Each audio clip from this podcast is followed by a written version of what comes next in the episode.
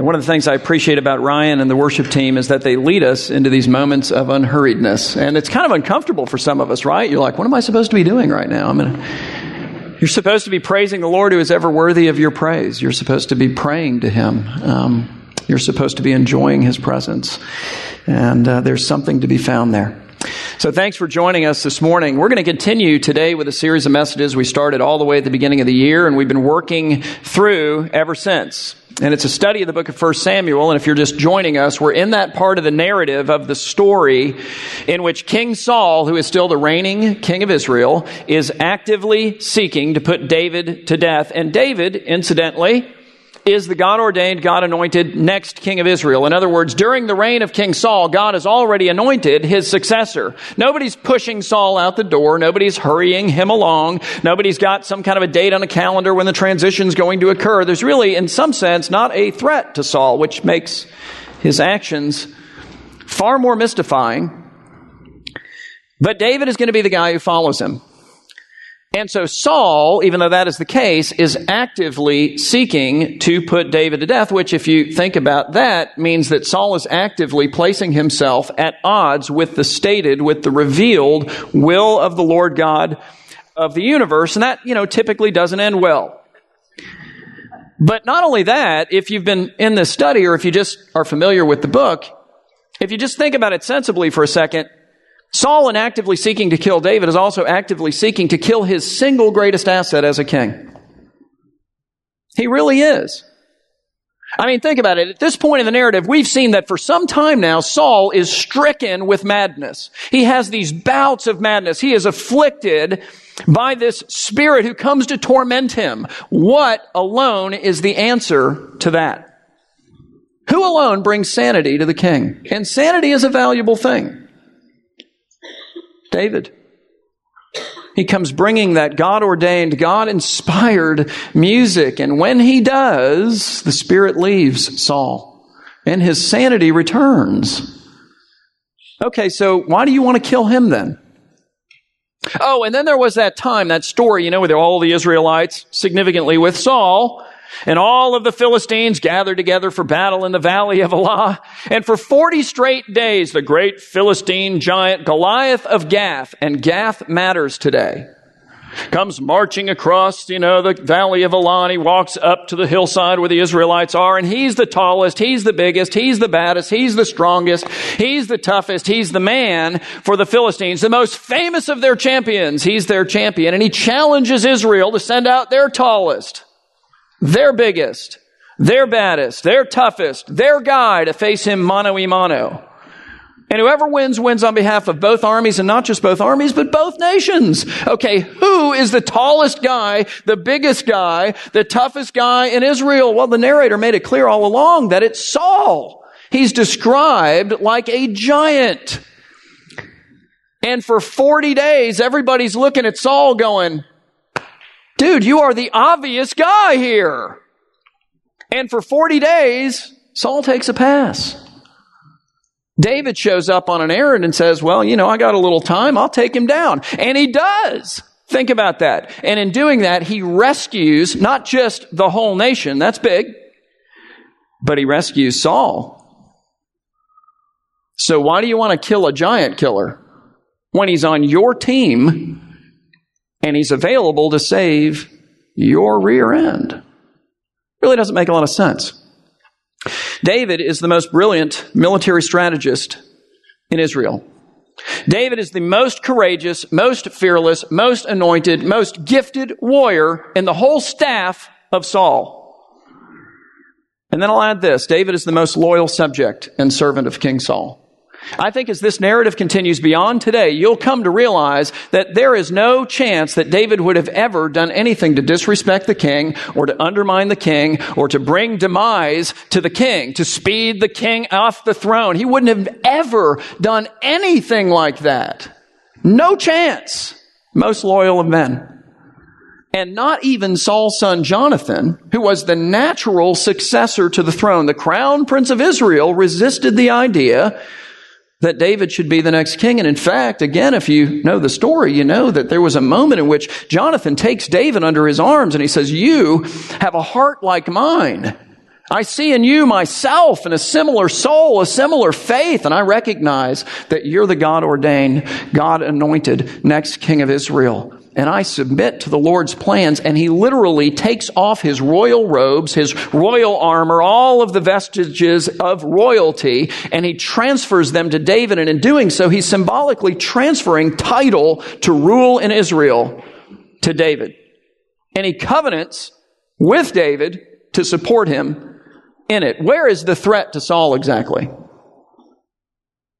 And yet, as we return to the story, well, we find Saul and he is furiously trying to put David to death. And David is furiously fleeing from King Saul for his life. And as I studied through it this week, and maybe you did this in your personal worship, I don't know, I kind of wanted to jump into the story and somehow get between David and Saul, but not just David and Saul. If I'm honest about my sin, I wanted to get between David and God and say, hey, you know, wait a minute, this is just not fair. Seriously, like this is unjust. This is absolutely unreasonable. This is outrageous that this would happen to this man. Because ultimately it is God, guys, who has placed David in this situation. And think about this. It is ultimately God who could bring it all to an end. And it wouldn't overtax him to do it. It would not, you know, cause God to have to expend a whole lot of energy to dethrone King Saul. And it seems to me that that would end all of the suffering for David. And not only that, it would be good for the people because as we will see today, they have a madman, a murderous tyrant as their king. And yet the reality is, and we'll see this play out as we move forward from here, God does not remove Saul from the king kingship of Israel for years and years and years and years and years within the context of the life of David, during which he ran from cave to cave, hiding out from his, for his life. He suffered intensely. And so here's what we're going to learn about our king this morning. Not King Saul, not King David, King Jesus. And it's a little bit uncomfortable, but follow me in it for a minute. Our king is not always fair as we count fairness, as we measure it, as we experience it in real time and real place in our lives in the moment. Doesn't always seem so fair. But he is always good. And here is how he's good. He takes the unfair things in our lives. He takes our Sauls and he uses them ultimately to mold us and to shape us and to make us to be more like Jesus. We'll see that in this story with David. And that's the advantage, incidentally, of a story like this. David's story is done, isn't it? I mean, we're studying it. And it's not being added to chapter by chapter, week by week. We're not coming up with new stuff. We're not watching David live it out like a reality TV show. No, his life is finished. It's in the books thousands of years ago. It's over. Mine's not and neither is yours. We can look at the life of David and go, oh yeah, man, I see how the Lord built humility into David. I see how the Lord built trust into David. I see how the Lord built this and that and the other thing into David. And we'll see those things play out as we move forward from here. But we can't see it in our lives in the moment, can we? And yet, what is the story of David and so many other biblical stories come to the people of faith with? It comes to us with a challenge. And the challenge is, this is the same God who's at work in your life. And just like David couldn't see it in the cave that we will find him in eventually today, okay, you can't see it now. And you're not meant to. You're meant to trust. You're meant to praise. You're meant to submit to whatever it is that the Lord is doing, no matter how unfair or unjust or unreasonable or unexpected, it's usually unexpected that it is.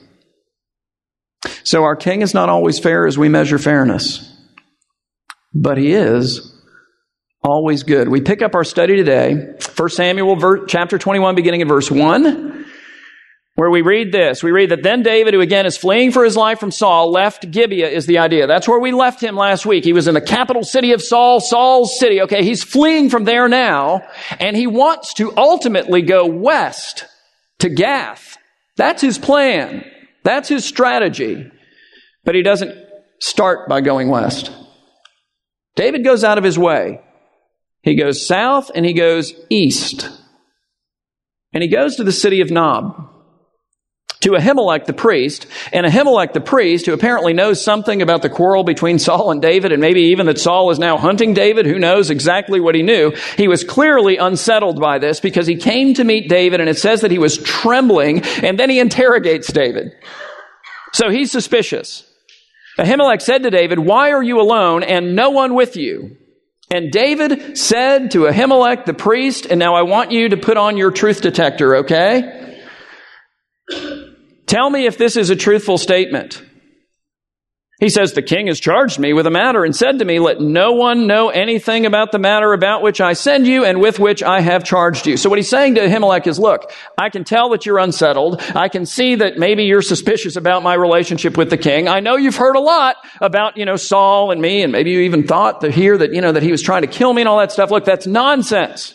It's a ruse, okay? So forget everything that you've heard about the king and I. We're good, and in fact, I am on a secret mission for the king, and not just me, but, but other guys are in on this deal too, for I have an appointment, he says, to meet up with the young men, meaning a whole band of other soldiers also on this secret mission with me, who will be under my command on this particular mission, and we're going to meet at such and such a place. Now, is that true?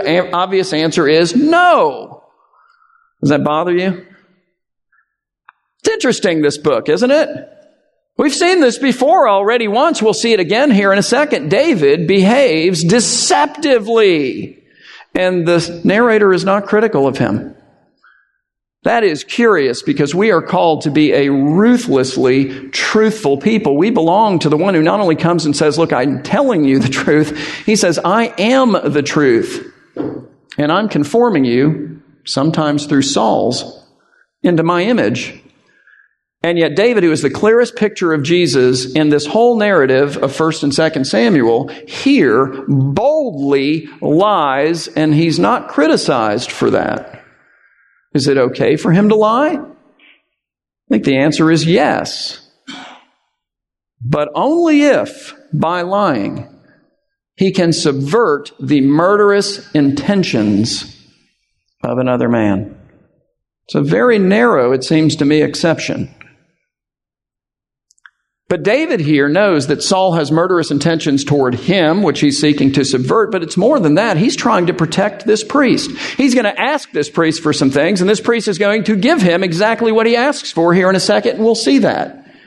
And he knows that you know, Saul's going to find out that he went to Nob, he went out of his way, he went to this particular place to gather up these two very particular things, and that the priest went along with the deal. And he knows that Saul is nuts. He's anticipating his madness all the way through this story. David is one move ahead of King Saul on every occasion. And he realizes that Saul is going to call Ahimelech the priest in and say, Hey, bud, what happened here? And so he's supplying, by means of this wise and gracious, in this case, lie, Ahimelech with an alibi. So that Ahimelech can go, well, yeah, I mean, I, I gave him what he was asking for, but in helping him, I thought I was helping you because here's what he told me. Secret mission for you. So David lies.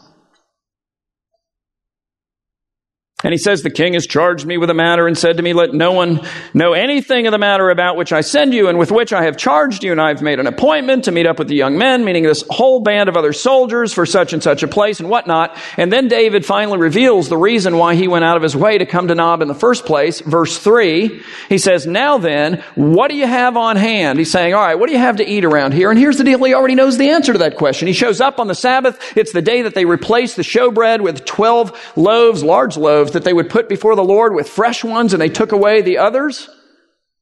He knows what there is to eat. He even says it next. Give me five loaves of bread or whatever is here. He's being very coy. But he knows exactly what he's doing. He comes there looking for bread and not just bread. He comes to the house of the Lord also looking for a sword. For he says in verse 8, Then David said to him, Ahimelech, then have you not here a spear or a sword at hand? For I have brought neither my sword nor my weapons with me because the king's business required haste. Okay, now, the sword that Ahimelech has at hand is the sword of Goliath of Gath. David is the one who struck down Goliath of Gath with his sling, you'll recall, and then killed Goliath of Gath with Goliath's own sword. He's the one who collected up his armor. He's the one who took his head, and all the ladies aren't going to like this, but the guys are like, right on, to Jerusalem and buried it. David is likely the one who said, sure, you want to keep a memento from this enormous thing that the Lord has done in our midst in the temple. It's an inspiration to worship. Great. Here's the sword. He entrusted it to them. David knew the sword was there. He knew the bread was there. He went there for that purpose.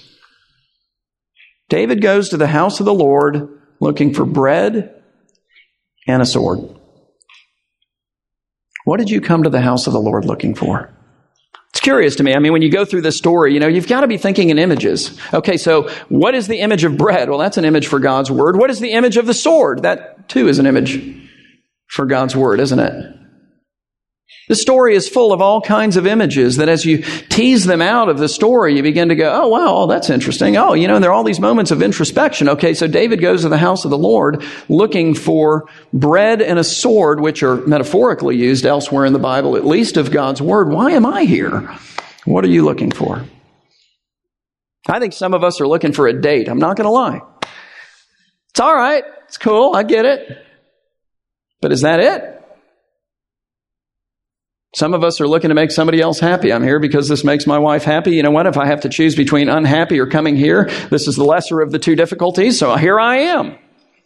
Or my parents, or my husband, whatever. What did you come looking for?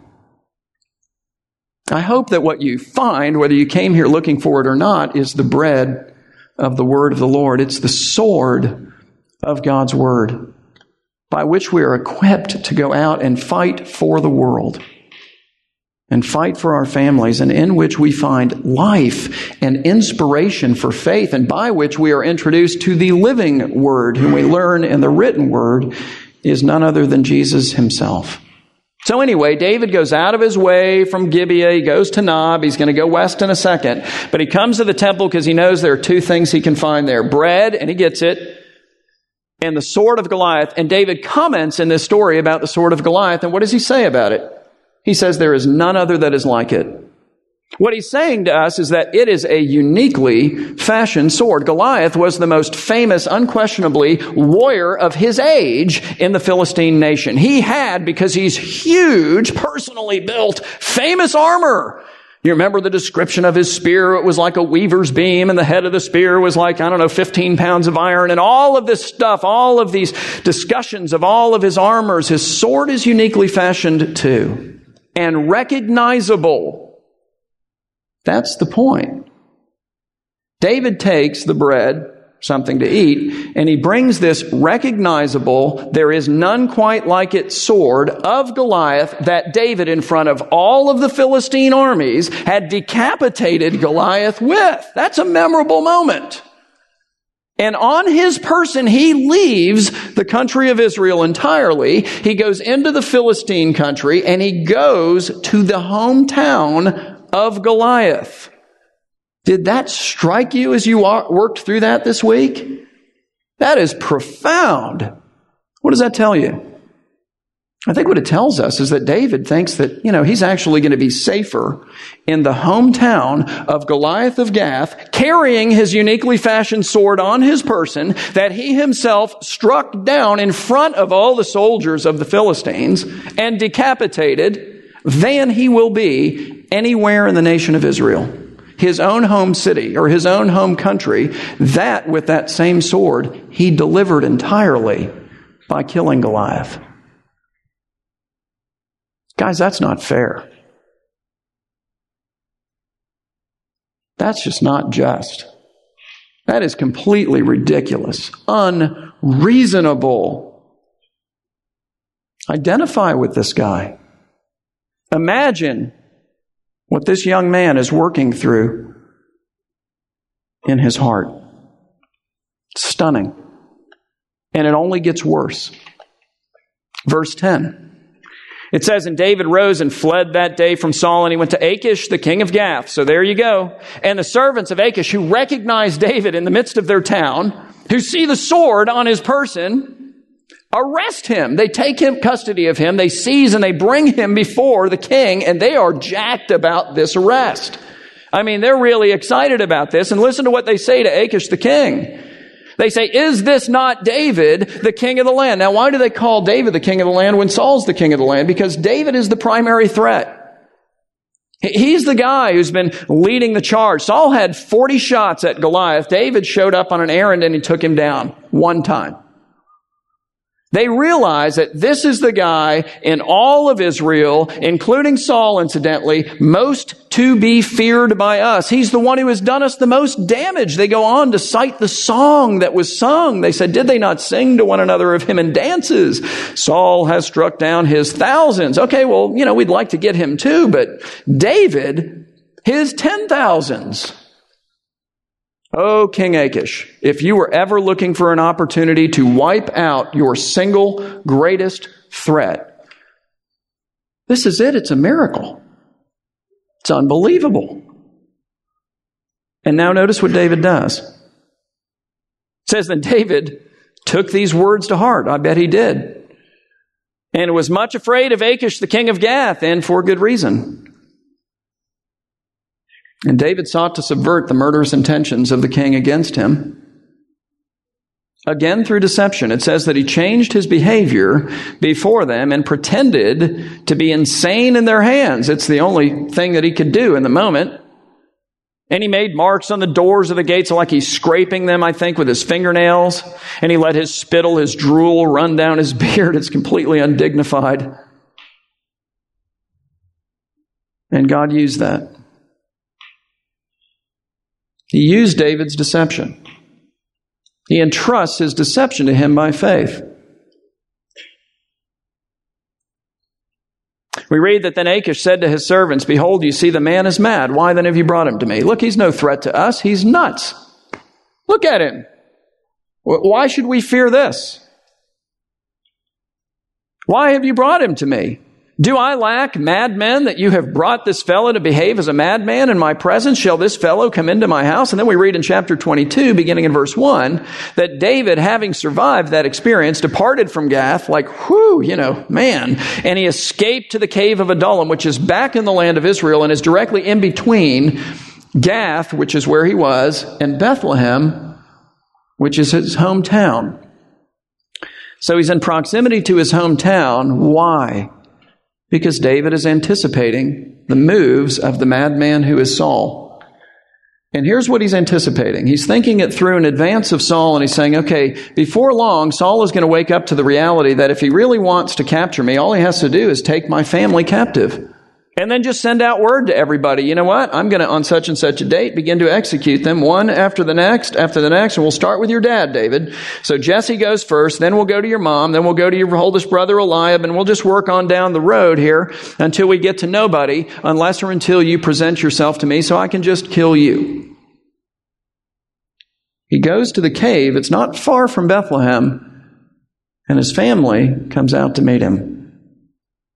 And he takes them to Moab, to the other side of the Jordan, to the east of the Dead Sea, to the land of his great grandmother Ruth. And the king of Moab agrees to give them asylum. So he rescues his family before Saul gets wise enough to seek David through them. But I want you to think about that for a minute. What a horrifying deal to have to work your way through. And it's fascinating to me that he goes to a cave in this moment of his life. And I say that because, again, it's an image, is it not? I mean, what are caves associated with in the Bible? They're associated with graves. They're associated with burial. They're associated with, it's a place of death, is what it is. And I think that you can rightly, I mean, if you're just interpreting the life of David, look at this and go, yeah, man, this was a place of death for David. This was the place where all of the expectations that he had, I think, incredibly reasonably been led to believe would be fulfilled and come true for him went to die. No doubt. I mean, when Samuel came and anointed David to become the next king of Israel in front of all of his family and all of his brothers, all right, David was not thinking that this would end in the cave of Adullam. He never anticipated that this is where he would be at any point. When David single handedly took down Goliath and delivered the king of all people, as well as the whole nation, cave of Adullam not on his mind. Like he has no category for that. You're kidding, right? I mean, if you had said to him, and here's how it's going to go, he would have gone, that's ridiculous. When he's brought into the inner court of the king, the antidote to the king's madness. When he's recognized as the most gifted military strategist, as the most gifted military warrior, when he's invested with rights and title to the throne by the son of the king himself, when he marries into the king's family, taking the king's daughter's hand in marriage, David is not expecting this. And in fact, everything in his life leads him to expect something dramatically different from this. And yet, this is what he gets. This is where he's at. And you say, well, then surely this is the place where his faith fails and his heart is filled with bitterness. Where he finally says, you know what, Lord, I, you know, I think I'm done here, man. I mean, this is ridiculous. And he shakes his fist in the hand of God. He feels like this has been cruel. You've led me to expect one thing, and I never saw this train coming, and it has now run me over. Here's why you say that. It's why I say that. That's because that's what we do. It's not what David does. It's just not. It is a part, it is a, a departure from the way that we respond when things in life do not go for us the way that we expected that they would, and even maybe very reasonably expected that they would. It's bitterness, it's anger.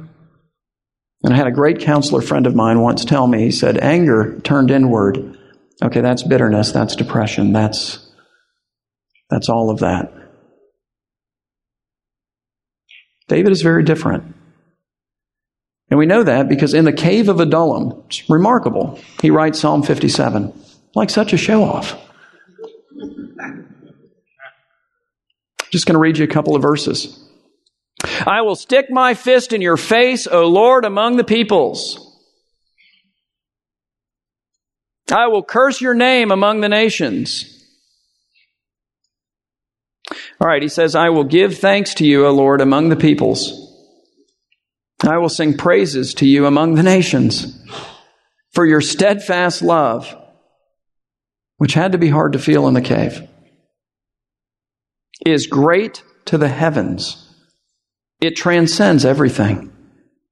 Your faithfulness to the clouds be exalted, O God, above the heavens. Let your glory be over all the earth. And here I think is why David could say that, because he knew and clung by faith to the reality that, you know what, there are going to be times and seasons of our lives where we look at it and go, yeah, this is not fair. God is not always fair in the way that we measure it, but He's always good. He's ever taking these things that are unfair and using them to make us more like Jesus. And you say, well, how did he do that for David? I think he did it, he did it in a multitude of ways. I really do.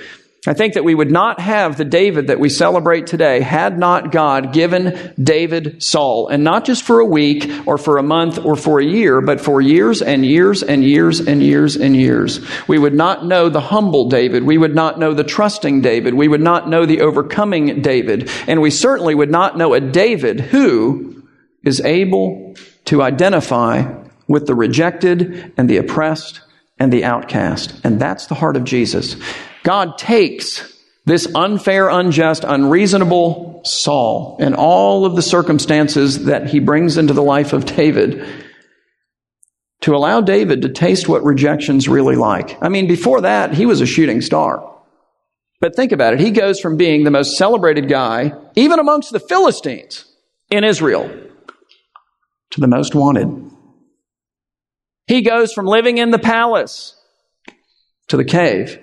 He goes from being one of the most secure to the single most insecure. David experiences rejection and oppression and what it means to be an outcast. And he develops a heart for the rejected.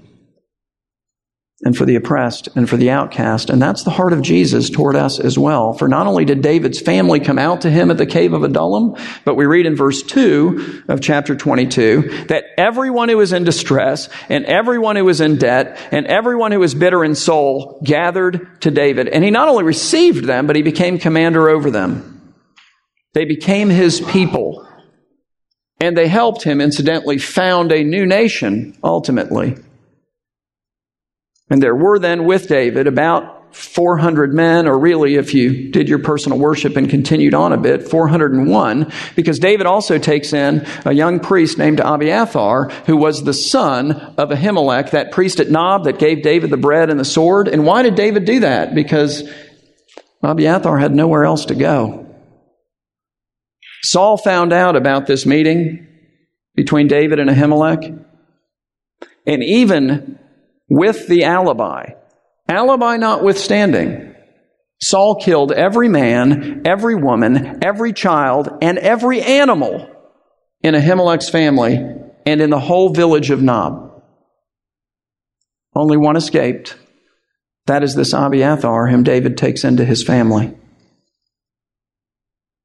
David is receiving of the priests Saul is taking the priests of God and using them to send a message to the entire nation and the nation. And, and, the message is this. It is that if you give aid or shelter to this David under any pretense whatsoever, let it be known to you that I will kill every man, every woman, every child, family dog, cat, everything in your family and in your village.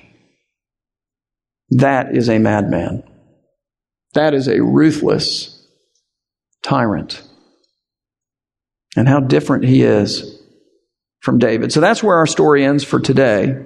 It's where we'll pick up next week. But as we step out of that story and into my story and into your story, let me ask you, who or what is your Saul? What is it? Like, I mean, what is it? You look at your life and you're going, you know what? I'm really actually pretty ticked about this. I'm not going to lie. This is unfair. And it is. It's unjust, and I can prove it. It is unreasonable. It is outrageous. It is gathering up all of the expectations about how I thought my life would go, and very reasonably thought it would go. And like the priest at Nob with Saul, it's just executing them one after the next, after the next, after the next, after the next. And so there you are in your cave, whatever that is. And it's a place of death. It's where your dreams have gone to die. So who or what is your Saul? And how are you responding to it, or more particularly, what's in your heart? Is it bitterness? Is it anger? Or is it praise? Because your story's not done, is it? David's story's in the book, man. And thank the Lord that it is really, because it's very helpful. It's very helpful to read it to recognize that I can identify with that David in that moment in that cave. Okay, I'm all in on that. I get that.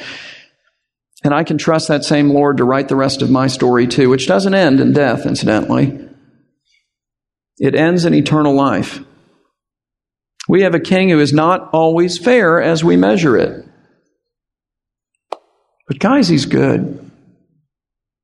He takes all this unfair stuff that we didn't see coming, but that he saw coming.